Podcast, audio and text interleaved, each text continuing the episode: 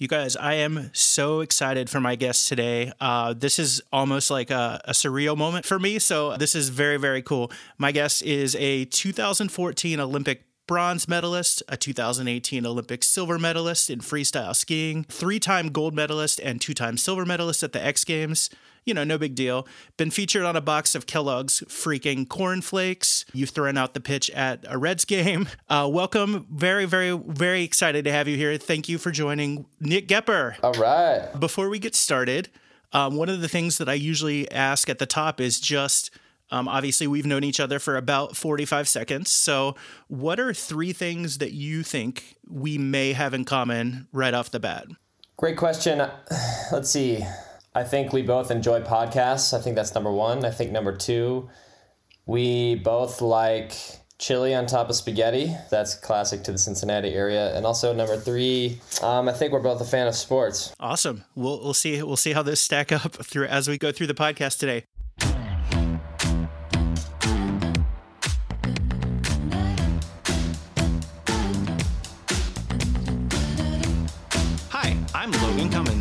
A former pro wrestling creative, a mediocre stand up comedian, and a ranch dressing aficionado who lives beyond my means. This is my weekly podcast where I set out to make friends with each and every one of my guests faster than WrestleMania tickets sell out. Sometimes it works, other times, not so much.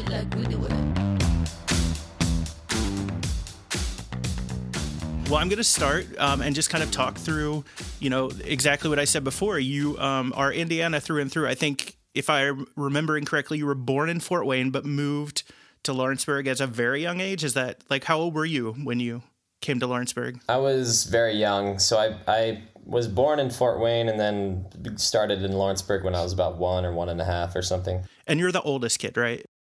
Yeah, I'm the oldest. I've got three younger siblings, two younger sisters, one younger brother. So Lawrenceburg, uh, obviously, that's sort of a common ground for us. Um, I was born in Dearborn County Hospital um, and grew up about 20 minutes away from Lawrenceburg. My most of my entire life uh, until I was about 20. Well, I, you know, college, and then about 27 moved to Chicago. So I've been here since then. If you had to describe Lawrenceburg to people who aren't familiar with it, like how what how would you describe it? I would describe Lawrence. Uh, you know what? Lawrenceburg is a little gem because you can go to the races, you can watch race cars, you can go skiing, you can go gambling, you can go watch football, you can go party on the river. I mean, there are so many things you can do in Lawrenceburg that people don't really, I think people take it for granted, but I, w- I was so glad that I grew up there. I think it afforded me a lot of opportunities. I mean, the city is uh, there are a lot a lot of really nice aspects of the city. I think thanks to partly the the casino there, but also just kind of good planning and I spent a lot of time at the skate park. I mean, it's kind of a you can do it all. Yeah, and I feel like that way about Cincinnati, but I think the secret's out on Cincinnati now. I see it like picked up in mainstream media, but like the, a great area, right? Like I would not have wanted to really grow up anywhere else. Um, I don't. I'm not saying I agree with every single thing that everybody there agrees with, um, but it's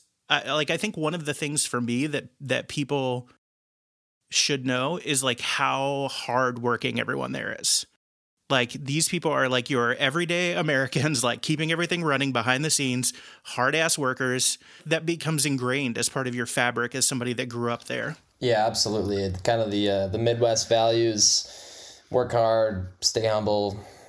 I'm really yeah. real glad my parents kind of instilled that in me. Absolutely. I mean, you have no choice there. It, so, with your parents uh, growing up, were they did they have like blue collar jobs? Um, like obviously, uh, probably hardworking. Exactly all the things we just said. Yeah, my uh, my dad was eh, has been in sales forever. He sold sprinklers. He sold boxes. He sold electrical equipment for Honeywell. He's been kind of all over the show. My mom was a was a professional mom for like 15 years or so and then she went back to work. She owns a couple of liberty tax franchises. Yeah she's been kind of keeping that afloat for the last i don't know 10 years or so. Okay so you never had to dress up in the statue of liberty costume and do a sign flip? You were t- you had outgrown that by then? I did do that. You did. That's amazing. It would be really fun to do that with you now and like to have you unmask, almost like the you know like and people not know. How did you discover? So you mentioned it earlier, skiing, obviously down at Perfects as as the locals call it. Like, what was your first time skiing like? You were really young, but do you remember it? My mom grew up skiing in Michigan. She skied on trash dumps up there, repurposed landfills, and then I started in sports when I was like five or six, and, and in the wintertime, she had me start skiing at, at Perfect's Perfect North. Mm-hmm. And my first time, my mom tells me I didn't I didn't like it very much. It was kind of new, it was uncomfortable, and I was cold and whiny and blah blah blah. But I think after I picked up the sensation of like speed and jumping and sort of the personal accomplishment of getting on the chairlift by myself for the first time, you know, sort of those little building blocks, it really motivated me to, and, and also I just really loved it. So I've, I've been to Perfects multiple times in my life, but the first time that I went, I actually wiped out on the bunny, the bunny slope. It was like a student council trip in middle school. And I spent the rest of the trip trying to get back up on my skis and then I just like swore it off. So now I go tubing there. But uh, that's one difference that we have is I have zero athletic ability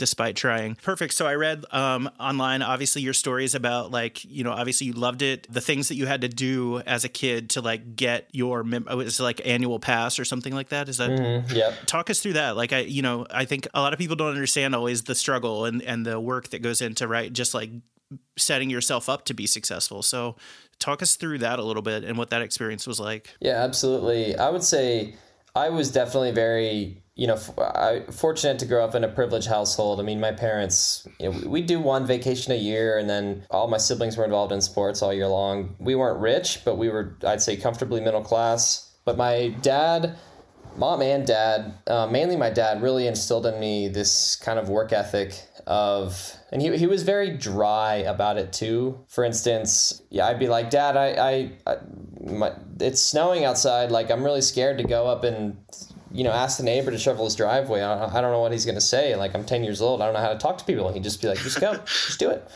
Just, what's the worst I could, have? you know, he was always really dry and, and pragmatic about things. And, and I think that really rubbed off on me. And growing up, trying to make a little extra money to get some, an extra pair of skis, an extra, uh, you know, plane ticket somewhere. I did a lot of things in the neighborhood. I, uh, I do like lemonade stands or like little yard sales, um, shovel driveways, go door to door and do like odd jobs for people, pull weeds, mow lawns, babysit, and all that stuff. And um, you know, I I'd say uh, it definitely taught me the the value of you know hard work and the value of a dollar and you know cliche cliche, but I mean it's it's important. So how do you go from you know like you're you're obviously going and you're skiing and you're loving it. And how do you go from that to discovering like oh my, like i can actually do this and incorporate jumps or i can incorporate flips? Like how how do you make that leap from like you feel comfortable enough in you know on your feet to like i'm gonna i'm gonna hit the air? When i started doing sports i did traditional sports. I played soccer. I was on the swim team. I played a bit of football so on and so forth. But i was um, my neighbor really inspired me. This neighbor kid that grew up next to me, he was uh, he did some rollerblading and some skateboarding and some bike riding, and really inspired me to take an interest in action sports. Um, mm-hmm. So like rollerblading, skateboarding, BMX, uh, skiing, snowboarding, etc. And I just love doing like acrobatic things ever since I was younger. So I was jumping off the couch in my living room and doing flips. I was spending, you know, every single day of the summer jumping off the diving boards at the pool. You know, I spent a lot of time on my skateboard and, and on my rollerblades. What I loved about those sports were was that it, it kind of allowed me to be different and creative like not a lot of my friends did them and so i could kind of go and like i don't know i kind of just liked having my own thing and only having like a few people to do it with instead of like everyone under the sun you know doing it. And um, those sort of acrobatic and like kind of action sports helped transition over to skiing. And when i realized that you could do flips and you could grind rails and you could you know kind of get extreme on your skis as well you know that's it was even kind of more niche and that's why I loved it and that's why I spent so much time doing it. Talk to me about like um f- like failing those, right? Like I, I look at things like I'm and I'm trying to think of like the dumbest example. If I like fail something once, I'm done. Like I'm especially if I'm if I get hurt, right? So um you know, you think of like flips and things like that. Um like what what makes you get back up and be like, you know, is it as simple as like something as small as when I was young, it would be like if you wreck your bike, you just get up and keep trying, right? Like was it the same thing? Yeah, so I'll take it back to my dad. My dad was very dry when it came to stuff like that. Like if I fell off my bike and skinned my knee, he would not make a big deal about it. You know, a lot of times I feel like these days you see parents like freaking out and, and, and, and putting like 15 band-aids on it and, and like instagramming it and calling their friends and like you know like you are the center of attention it's a massive deal for the kid but i literally felt like like the least important person ever if I fell off my bike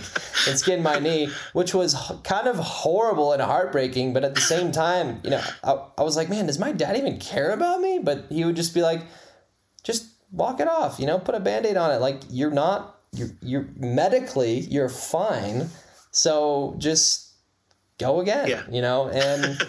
and I love that, and it was harsh at first, but once I kind of once I started to figure it out and, and figure out sort of the message, um, it really helped with trying any kind of new things from that point forward.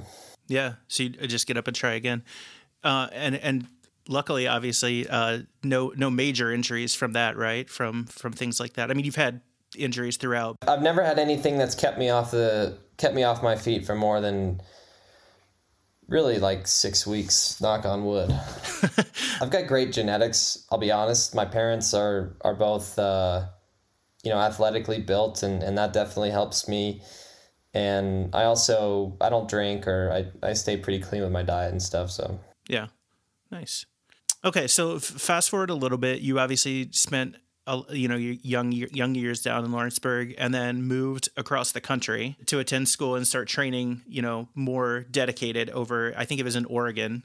Um, how did how did that come to be? So when I was 15 you know thanks in part to like ski movies and also the internet I started to you know I, I was loving what I was doing and I was doing these I was skiing I was competing locally and sort of you know I was winning a lot of local contests and then I was kind of measuring my skills compared to these people on the internet that I was seeing on these skiing websites and also like ski movies.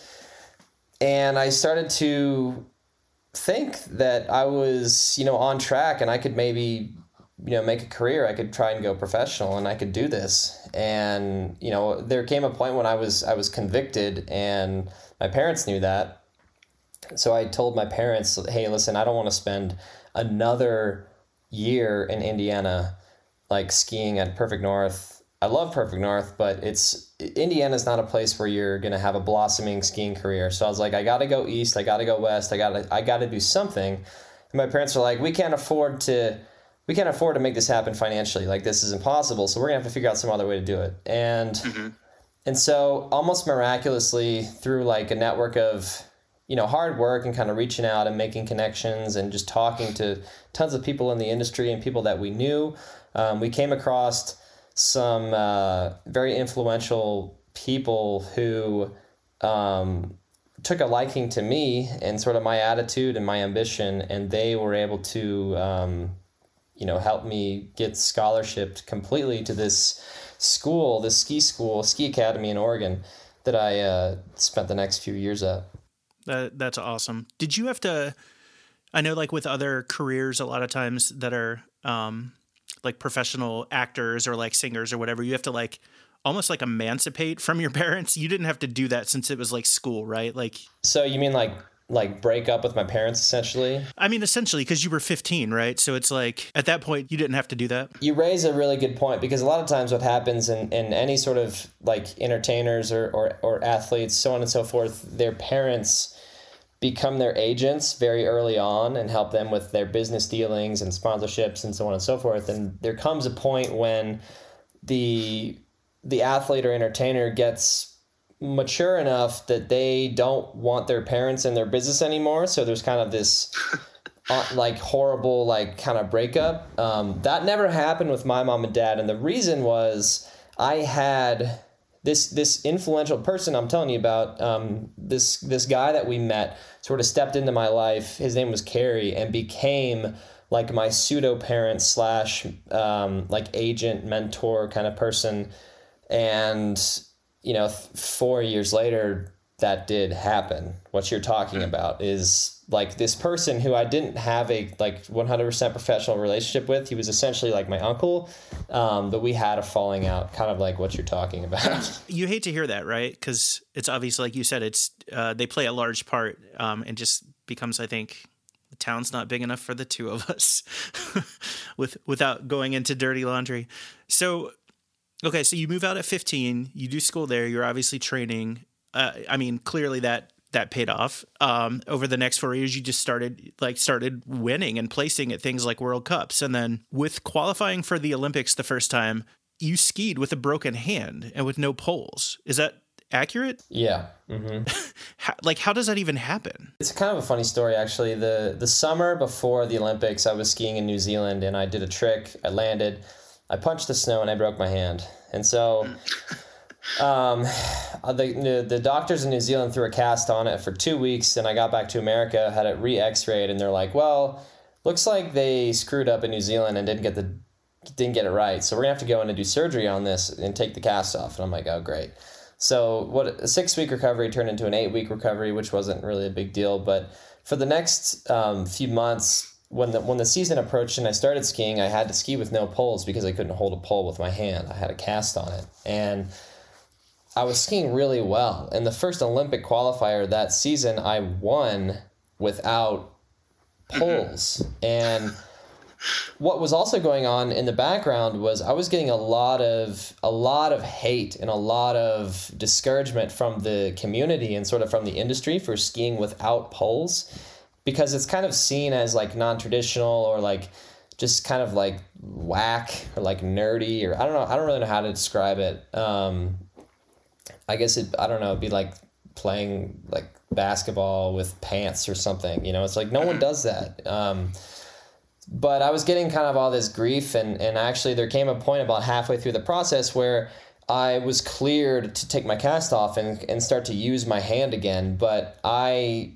had been successful up to that point. I was like, well, if it ain't broke, don't fix it. I'm just gonna keep doing what I've been doing because it's working for me. And so then the next like few events, the X Games, which I won, and then I went to the Olympics and got a bronze medal without poles. so kind of funny chapter in my career. Yeah, that's nuts. When I read that, I was like, I don't even. Again, like I toppled over on the bunny slope, so you know. But but it's hard for me to imagine like how are you doing all of this right with without. Can you describe it seems like the Olympic pretty, Village? Uh, like I feel like there are all the to somebody from the outside rumors and like weird stuff, um, right? That people hear. Like what's it what's it like firsthand? Because at this point you're what like 19? Is that right? Yeah, I was 19. The Olympic Village was, was really cool. I mean, it's it's um, mm-hmm. I mean, it, it kind of was like an IKEA village, if you can if you can imagine mm-hmm. that. Like, I mean, you could have like pushed on the apartments and they would just fallen over. I mean, they were all wow. sort of they were built very temporarily and and not really um, they they weren't meant to be like sustainable for a long time, but they worked for us. You hear all these stories about you know crazy parties and like just like a big orgy in the Olympic Village. um, I mean, I guess it's like it's like it's kind of like college, you know, like oh, college is crazy. Like how's college? Well, like I I would describe myself as the student at college who was just kind of in his bedroom doing his homework and not really partaking in all that craziness. That was my experience at the Olympics. Both of them actually.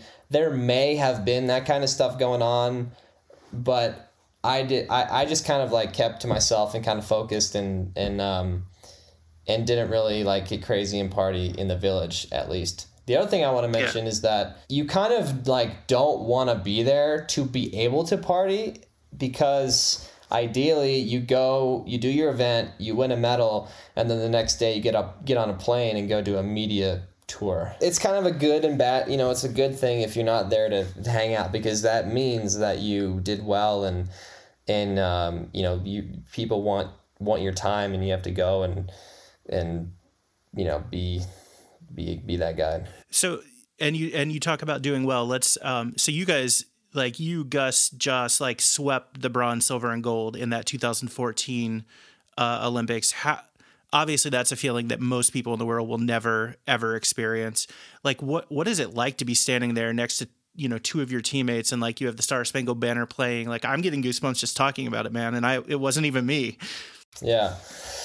You know, being 19 and the world being a whirlwind, uh, I, I don't think I really knew what was going on at that time. And I will say that there were several competitions previous to the Olympics, like the, over the, the couple years before, where like we had all shared the podium be, again or like as well and and so and the other thing too about the olympics is that like our, our sport was included in the olympics like kind of late in the game or, or, or like you know when it was sort of almost established. And the, the olympics is all about nas- nation, nationalization. Like everybody's part of a country representing your flag stars and stripes and national anthems and everything. And that was very new to all of us. So we didn't really understand the significance of the of the of the patri- patriotic aspect of the games and so we were standing up there and we're kind of like hey like it's yeah, like three professional skiers on the podium. You know, we just happen to do it at this crazy, you know, contest. But I guess this is a big deal because it's like the second time it's ever happened. right. Well, and I think I've read like I've read interviews where you've talked about that. I think like some of the pushback from people like with with it becoming a pro sport and like people thinking that it's like you're selling out by going and doing these things. Is that at this point like has that died down this many years later, or is or do you still deal with some of that blowback?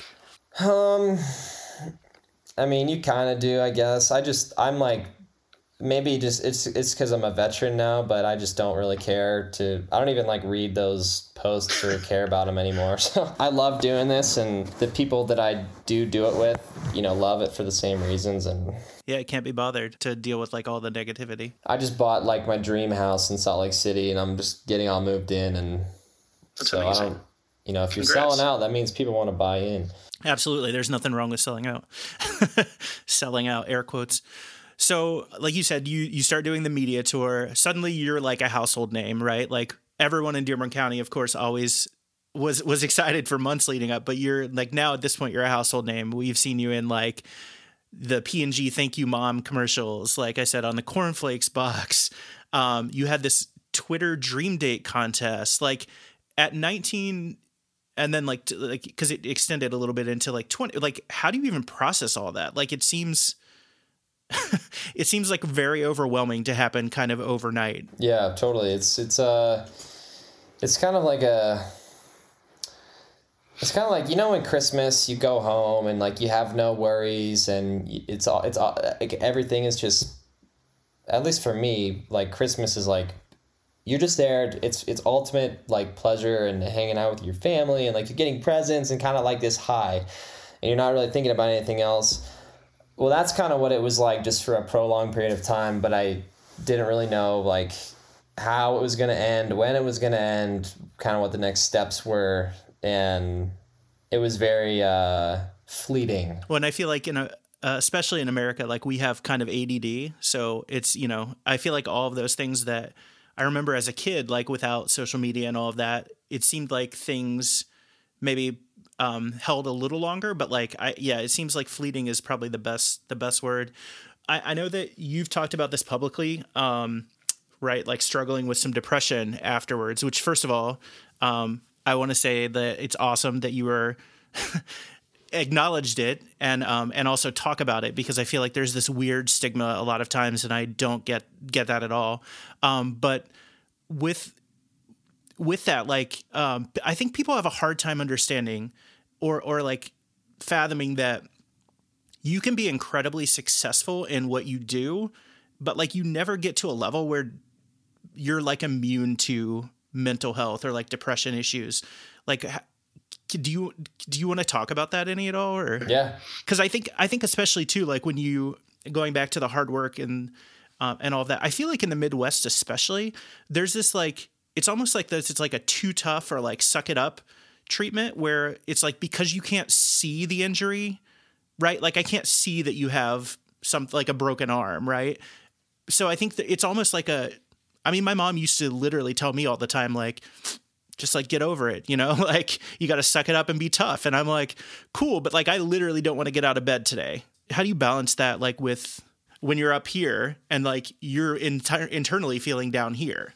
Yeah, for sure. Well, I, I would say that in my experience, it's it's that sort of treatment that you're talking about, like just suck it up and deal with it, can be can be um, hurtful. It, it can be helpful at times, but it can be hurtful. At least when I'm when I'm sort of diagnosed or, or treating my own mental health, like when I I've kind of learned over the last you know five five to seven years there I sort of have a threshold like I have a threshold of where I get to when I'm like all right just suck it up Nick like let's let's like let's fucking go like this is not a big deal and then but once I sort of get below a certain threshold then it's like okay make sure that you're talking to people like let's schedule some time with your therapist you know like maybe it's time to get back on some medication you know there's sort of that um, that line that can fluctuate.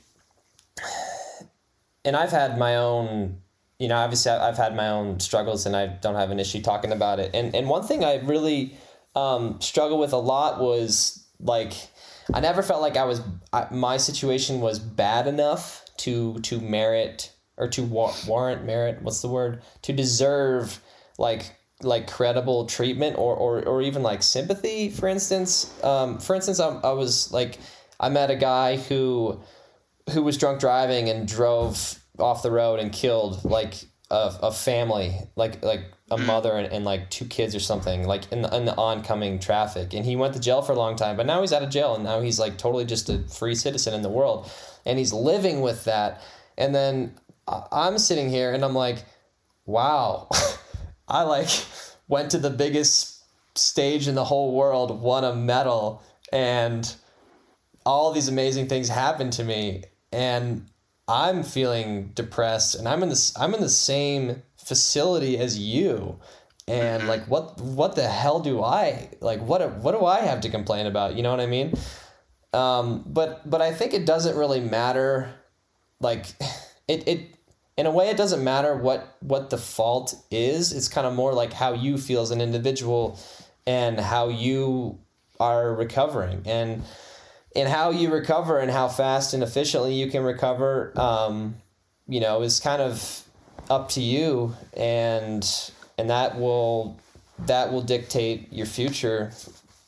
But yeah man it's all about how how you feel and like how your like emotional emotion meter is um and you know i got really distracted by like other people and measuring myself towards other people which i did when i was coming up skiing which mm-hmm like I said, can hurt you and it can help you. You know, it can help me because I'm like, hey, listen, like this guy's doing this trick. I need to do that trick in order to beat him at the next contest. But I could also look at that and be like, oh my God, there's like a hundred guys that have this trick and I don't have that trick yet. And like, I might as well just quit because I'm never going to get there because you know it's a it's, it's, a cycle. Yeah. I think you bring up a good point. I think it's uh, it's all relative and you can't like compare your struggles to someone else's because everyone's life is individually different right? So um, but i do i think it's great that you talk about it um, and bring like you know some visibility to it because um, i think it it only helps the more people talk about like their own struggles. Because again you it's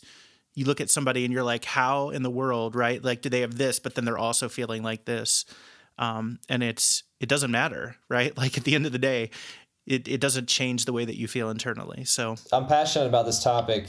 I've had a lot of time to think about it. 90 days in, in rehab will do that to you. uh, yeah, I mean, you, you, I mean, you could have a guy, you could have like a like a guy that's in the military that uh, witnesses something atrocious and then you know is able to sort of recover and get back on his game in like a matter of weeks and then you could have somebody who fails a math test and is in the in a depressive cycle for six months. Um, you know it's kind of like the military guy it's like good for him. Like that guy is really resilient and he can figure it out. And the guy who failed the math test it's like it doesn't really like who it doesn't matter if they're not on the same level. They just they're just take they just have their own path and their own, you know, they just might, you know, have to sacrifice more time and might I don't know. It's just it's it's all relative is what I'm saying. Cuz everybody mm-hmm. thinks in like linear terms and it's all it's all relative. Mm-hmm. With the treatment that you, that you went through, because that was before the second games, correct? Mm-hmm. So, like, how were things different? Obviously, you medaled. Just for people that may not know, you you medaled silver in the 2018 Olympics. Um, how, like, how did that prepare you to handle post post that a little better? Well, I kind of didn't because I went. I did another rehab after the second Olympics. So in 2014, I went to the games. 2015, I went to treatment for a little bit, and then in 2016, or no, 2018, I also went back to treatment. Okay, so I went to treatment in 2015 after the Olympics because I, after the Olympics, I was feeling like I didn't have a whole lot of structure in my life at that time. Like I didn't I didn't have anywhere permanent to live. Like my friends were sort of you know starting to exit the sport and go to college and like not or just kind of leave and then um, I don't know. There's just like a lot of uncertainty you know, because everything builds up to this one culminative point and then after that it's you know it's kind of like well what's going on? And so that's part of what led to that sort of downward spiral. And then i had this amazing opportunity to go and work on myself in 2015 but i think i started to have those same sort of struggles in 2018 after the olympics. And i want i think that i almost viewed like the treatment the first time as like like an option or like oh this this this this is this is there. Like it's like if it's going to get really bad you're just going to go back or something like that. So maybe maybe that's kind of why it was easier to like fall back into that comfort zone. It's a battle right for life. That's the other thing. Like for sure. I, I think that um I, I think that just with with time and with maturity and with life experience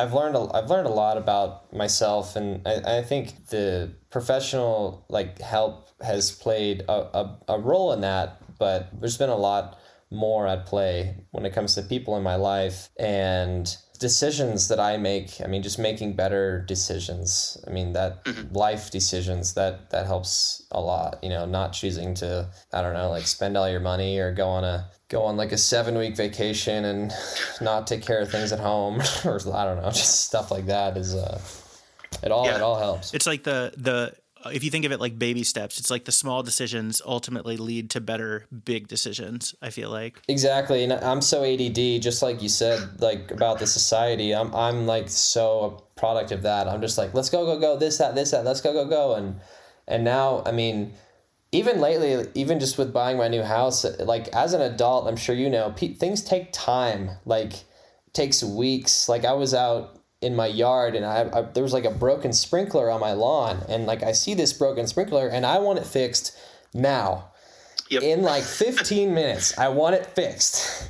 Mm-hmm. And so mm-hmm. I get on the phone and I realize that I can't even get an irrigation company to answer the phone for like 15 minutes. And then when I do finally get a hold of somebody, he's telling me he doesn't have time in his schedule until next week. And I'm like, I want it fixed now. Just having the patience and like learning patience has been big for me. All right. So looking ahead, so we have um, the, in 2022, obviously the next set of Olympics. So like, what's next for for you, Nick? Like, are, is that is that on your vision board? We love vision boards as as millennials. yeah, absolutely. That's that's it. That's uh, I've got a silver and a bronze, and I want a gold. So I'm yeah. really looking forward to this summer and just really getting stuck into a, a good routine and, and just prepping for for February of next year. Um, that's a huge goal. I, I would love to would love to do that. That's awesome. Well, we'll be cheering you on, obviously here, um, as well. I'm sure everyone back home. Sorry that that got like kind of heavy for a while, but uh, I typically try to end it a little lighter. There are a couple of uh, games that I wanted to play with you if that if you would would do that. Yeah, totally. Awesome. So The first is a you may I don't I don't know actually I don't know how much this transcends different generations, but this uh, f- paper fortune teller game. Did you ever play this in school? Yep. Okay, so um, I'm a big fan of boy bands, which is weird, but uh, but it is who I am, um, and that's why. Just to, to bring it back to the top, uh, Nick Lachey is probably my number one Nick uh, from Cincinnati because I am a huge 98 Degrees fan. So I apologize that you're in second place to Nick Lachey, but You're gonna have to explain to me who Nick Lachey is. I've heard of that name. He's from Cincinnati. yeah, are you being serious? Yeah, I'm being serious. oh my god, are you like harassing me? no, I'm not. I've heard the name, but give me a brief Okay. history. Okay, so Nick Lachey is the lead singer of a boy band called 98 Degrees. He's uh, him and his brother, and then two of their friends. They were really big in like the late 90s, early 2000s. He married Jessica Simpson, famously. They had a reality show on MTV called Newlyweds, and then they ultimately ended up getting divorced. He's now remarried to Vanessa Lachey, who was an MTV VJ. He is rumored to be in the finals of The Masked Singer as Piglet this season. Yeah, I'm a huge fan of 98 Degrees, so I'll send you some links to. I'll share with you a Spotify playlist. That's cool. He's How's from that? Cincinnati. I didn't know that. Yeah, he's from Cincinnati. So they used to have a bar in Over the Rhine. Uh, they don't have that anymore, but he is he is definitely from Cincinnati. So he's probably our well, maybe Jerry Springer might be a little more like famous, but he's pretty he's pretty high up there in Cincinnati. Like he's a coveted guest of this podcast. He'll probably never come on, quite honestly. I always say that I would take a bullet for Nick Lachey. Okay, well we might have to change up the first selection because they're actually all four boy bands. But so it's One Direction, 98 Degrees, Backstreet Boys, or NSYNC. Which of those four would you pick? I think Backstreet Boys. Yeah, good pick. Okay, uh, A, B, C, or D. Okay, I'm gonna go C. So for here, we're going to go with the yellow cards, and I'm going to pull these questions at random from this game called Ask Me Anything. So I have the yellow deck here. I will literally pull them at random, and we'll go through a few of them. Okay. So the category is the yellow card, which stands for yay or nay. It's from a game called Ask Me Anything, and at random, I'm just going to pull some of these questions, and we'll blow through them. All right. Do you think humans will ever be able to live together in harmony? Yes. I'm very hopeful. If your food is bad at a restaurant, do you complain? Yes. Yeah. Depends on the restaurant, the quality of the restaurant. You probably do it like in a Midwest, like nice way, though. I feel like Yeah. you would hope. Jesus Christ. Have you ever shit yourself as an adult? Yeah. yeah. Skiing. Oh, like during a run? Yeah, like sometimes like when you land, like when you're coming up high in the air and you land, there's a lot of force and sometimes that force equals expulsion, explosion. Wow. Does the word moist bother you? No. Same. All right, we'll do two more. Have you ever been transported in the back of a cop car? Uh yes. Can I elaborate on that? Yeah, you can do whatever you want to say. Not for a a criminal activity, but I was dri- I was riding my bike around um, my grandma's neighborhood in Detroit when I was like 12 or something. It's one of those neighborhoods from like the 40s where every single house looks the same for like Yeah. miles and miles and I totally got lost and so then I went and knocked on a random person's door like in tears like I can't find my grandma's house. And so they called the the, the the cop and the cop came and took me home. I don't think I've actually ever been in a cop car. I'll have to put that on my bucket list. Uh, last one. Do you think that you would have survived the Titanic sinking? That's a great question. Well, I'd like to say that I would have been super rich, so yes, I would have gotten one on, one on one of those boats with all the rich people, but I don't know. Or maybe ruthless. I feel like you would have come through. I, I don't know, man. I'd like to say that my morals would take the, the best of me and I'd give like grandma, you know, a seat instead of myself. I'm not sure though. Yeah. I don't. Mm, I don't know. I think you would have come through. I don't want to judge you for Uh, and say that you wouldn't have morals, but I think I think you'd come through. Um, okay, one more game, and then uh, this. So this is sort of like when you play Fuck Mary Kill, except for I'm gonna name th- uh, three different things and ask you to assign them gold, silver, or bronze. Cool. I love these games, by the way. Thanks. They're fun. They're fun. it's like I said, we went deep. Now we got to like bring it back. Uh, Huey, Dewey, and Louie from DuckTales. Okay, I think Dewey is number one. So he's gold. Louis is yeah silver, and Huey is bronze. I don't know what that show is, but just based off of the judgment of those names, um, yeah. that's how I would put them in order. That's fine. I mean, this is these are your answers. Dewey's a way cooler name than Huey. Huey. Huey Lewis would not agree, and you probably don't know who that is. Um, Kevin, Joe, and Nick Jonas. I I would say Nick at the top. Yeah, gold medal for sure. He he does some movies now, right? Like he did. He, yeah. Midway. Wasn't he in that? I'm not sure. He does. I know he does like uh, TV and stuff too. Like he's been on a couple of different like. And then Nick would go in second place as a silver, and then whoever that other guy was would be bronze. Kevin would be bronze. Yeah, anyone named Kevin deserves third place. Did you know there's a fourth Jonas brother? I didn't. Okay, Courtney Kim, and Khloe Kardashian. I'm familiar with those people. I think I put Kim at the top. Kim would be first. Courtney would be second. Kim, Khloe, Courtney. Yeah. Uh, Snap, Crackle, and Pop, the Rice Krispies characters. Pop number one, Crackle would be silver, and Snap would be bronze. Snap sounds like a bad connotation, like a bone breaking or something. So. It's also a really weird name. Uh, and then the last is chili, spaghetti, and cheese. I'm going to put spaghetti in the gold position because I eat a ton of food and I just eat tons of carbs. Um, chili is delicious. Put that in the silver. And then cheese is good, but not, I don't need it. And that's in the bronze. Wow. Interesting. Interesting take. I'm a, I'm a quantity over quality guy when it comes to food.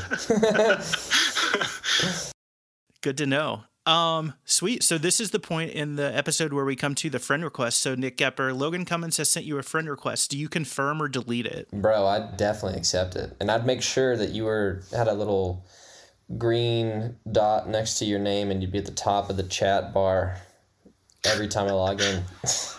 That's amazing. Uh, thank you. I, I definitely am, am very excited. Tell our listeners how we can keep track of your pursuit to of the Beijing Olympics. Like, how can they find you and follow you and support you? Absolutely.